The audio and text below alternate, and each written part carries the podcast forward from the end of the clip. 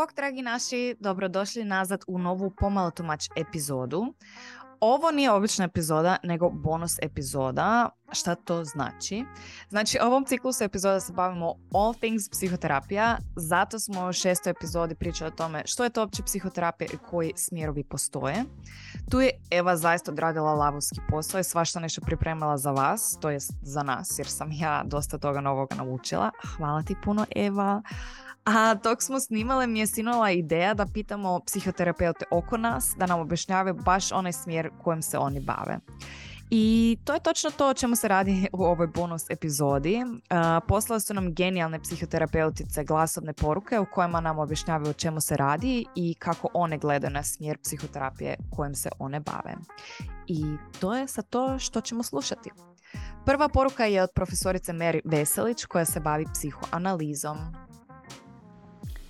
Metaforički rečeno, što moramo napraviti da nas ne odredi ono što nas je dopalo, nego ono što smo sami odlučili da želimo živjeti.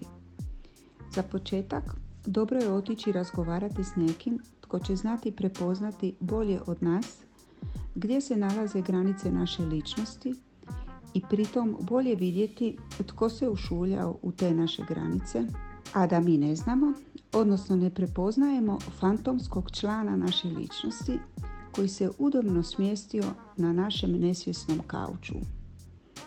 Psihoanaliza vjerojatno ima najbolji kauč za loviti fantome iz nesvjesnog. Ali možda treba pomoć nekih drugih znanja, drevnih i suvremenih, istočnih i zapadnih, da osmisli zacijeliti prazninu koja se pojavi kad figurativno rečeno fantoma uklonimo. Putovanje kroz psihoterapijski proces otkriva bol koja se kroz simptome čvrsto drži, a terapeut je taj koji pomaže nositi tu bol, jer upravo je i nastao simptom jer pomoći nije bilo. U tom trenutku dolazi do emocionalnog rasta. Čovjek ima iskonsko iskustvo – da ukoliko nam nešto nisu dali oni prvi, da psihoanalitičkim riječnikom kažemo mogu dati dobri drugi. Tu leži odgovor na pitanje s početka što moramo napraviti da nas ne odredi ono što nas je dopalo. Taj odgovor iz seanse nosimo kao zapis u stvaran život koji nas čeka van ordinacije. I tako uz dobrog drugog i seanse u seansu patnju pretvaramo u smisao. Ona postaje naš emocionalni kapital, a mi smo ti koji odlučujemo s kim ćemo ga podijeliti. me kako je ovo divno objašnjeno. Hvala, draga Meri, puno, puno, puno na vašem osvrtu. Idemo dalje s Tenom Benić koja se bavi transakcijskom analizom. To je smjer s kojom smo se najviše mučila objasniti kao šestoj epizodi. Pa eto, poslušajte što Tena ima za reći. Pozdrav svima, ja sam Tena Benić, po prvoj struci sam magistra socijalnog rada, po drugoj sam specijalizantica psihoterapijskog pravca, transakcijske analize pod supervizijom. Da, tu kobasicu od rečenice možemo svesti na to da sam na četvrtoj od četiri godine edukacije za psihoterapeuta transakcijska analiza te da već duži vremenski period radim sa klijentima kako online tako i uživo u Zagrebu pružajući usluge psihoterapije, to je savjetovanja. E sad, što je transakcijska analiza? Transakcijska analiza po meni je jedan od naj pitkih, najlaičkih pravaca psihoterapije zato što koristi vrlo jednostavan jezik u objašnjavanju svojih koncepata i termina. Transakcijska analiza zapravo analizira transakcije. Transakcije su sve ono što mi zapravo izmjenjujemo sa ljudima oko nas i unutar nas samih. Svaka misao, emocija, pogled, dodir, uzdah, sve su to transakcije, znači na neverbalnoj i verbalnoj razini. Tako da transakcijska analiza analizira transakcije koje dijelimo sa drugima, ali i unutar samih sebe. Znači, način kako razgovaramo s drugima, kako se ponašamo s drugima, kako mi utječemo na njih, oni na nas, ali isto tako kako pričamo sami sa sobom. Jer na kraju dana najviše ćeš razgovarati sama sa sobom cijeli život, jel? Tako da možda ipak bolje da saznaš kako pričaš sa sobom. da bi ti jednostavno tvoj život izgledao bolje. Um, najdrži transakcijske analize po meni je što svojim konceptima ti zapravo daje jednu vrlo jasnu poruku i dozvolu, a to je da ti imaš moć promijeniti svoj život. Eto. Sada je već puno, puno jasnije o čem se radi. Hvala ti puno Tena, ne samo od nas, nego i naše cijele pomalo tumač zajednice. Nastavljamo s jednim od najpopularnijih smjerova, a to je gestalt kojim se bavi Ema Dragojević.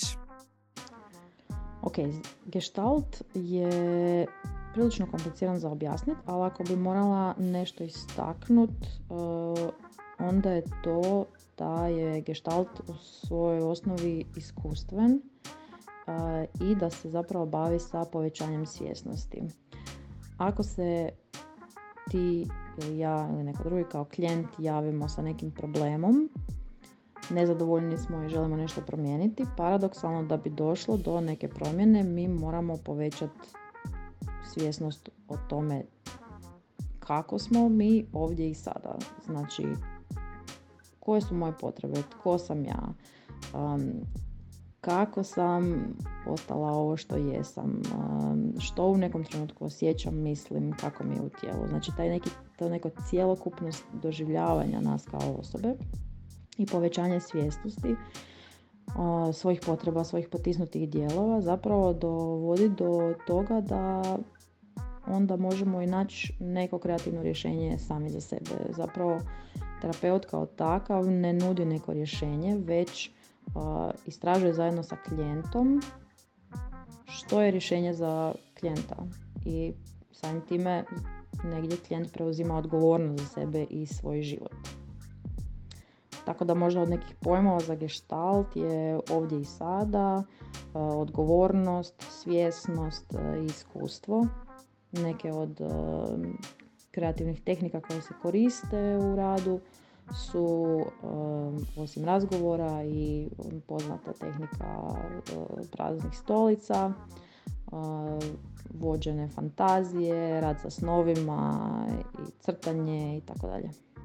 Eto, što reći osim odlično. Hvala Ema puno, puno, puno. I zadnji veliki smjer koji smo vam htjeli približiti je tjelesno orijentirana terapija koju nam objašnjava Dilana Bernović. Ej Eva, čao, ajde da ti kažem koju rečenicu vezanu za tjelesno orijentiranu kako si me zamolila.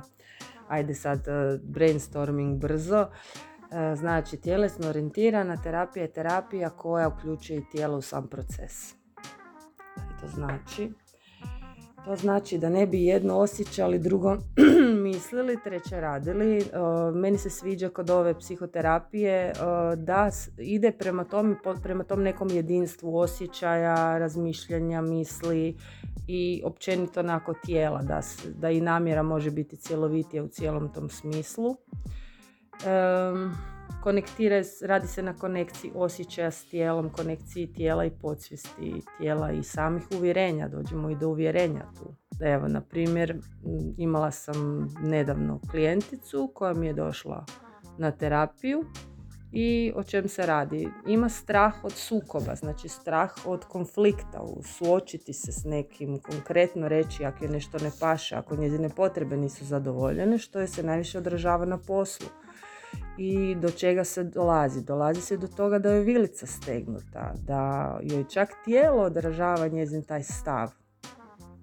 E, spuštena su ramena u tom trenutku kada bude trigerirana, kad dolazi u tijelo taj strah. Strah se osjeti u nogama.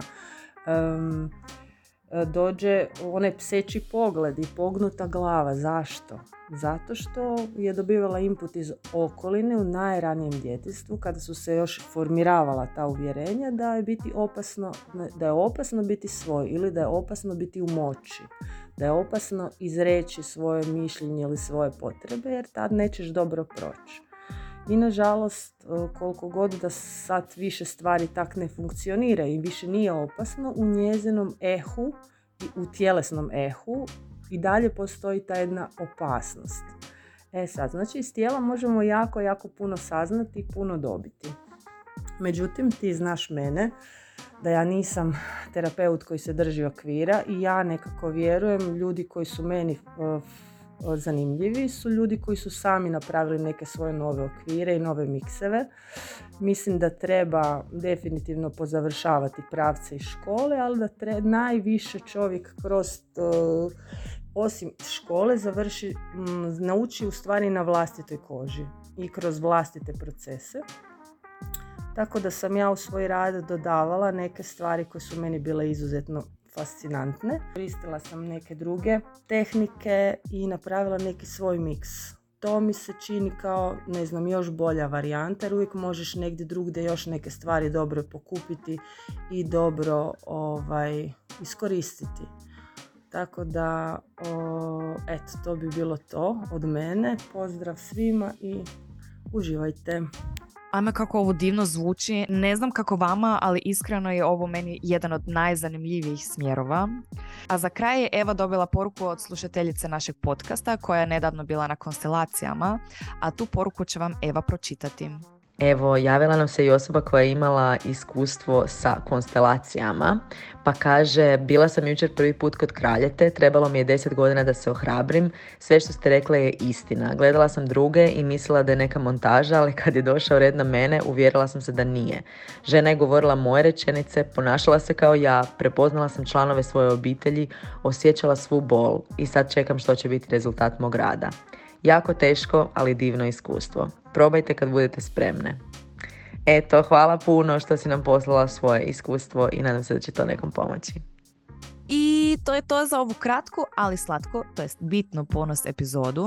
Nadamo se da vam je bilo zanimljivo slušati od žena koje svaki dan rade s klijentima i svakako nam komentirate epizodu. Javno im se zahvalite u komentarima da su se uzele vremena objašnjavati nam svoj smjer psihoterapije. Podijelite epizodu sa svojim prijateljima i na svojim društvenim mrežama. Označite nas, ocijenite podcast, subscribeajte se, sve znate.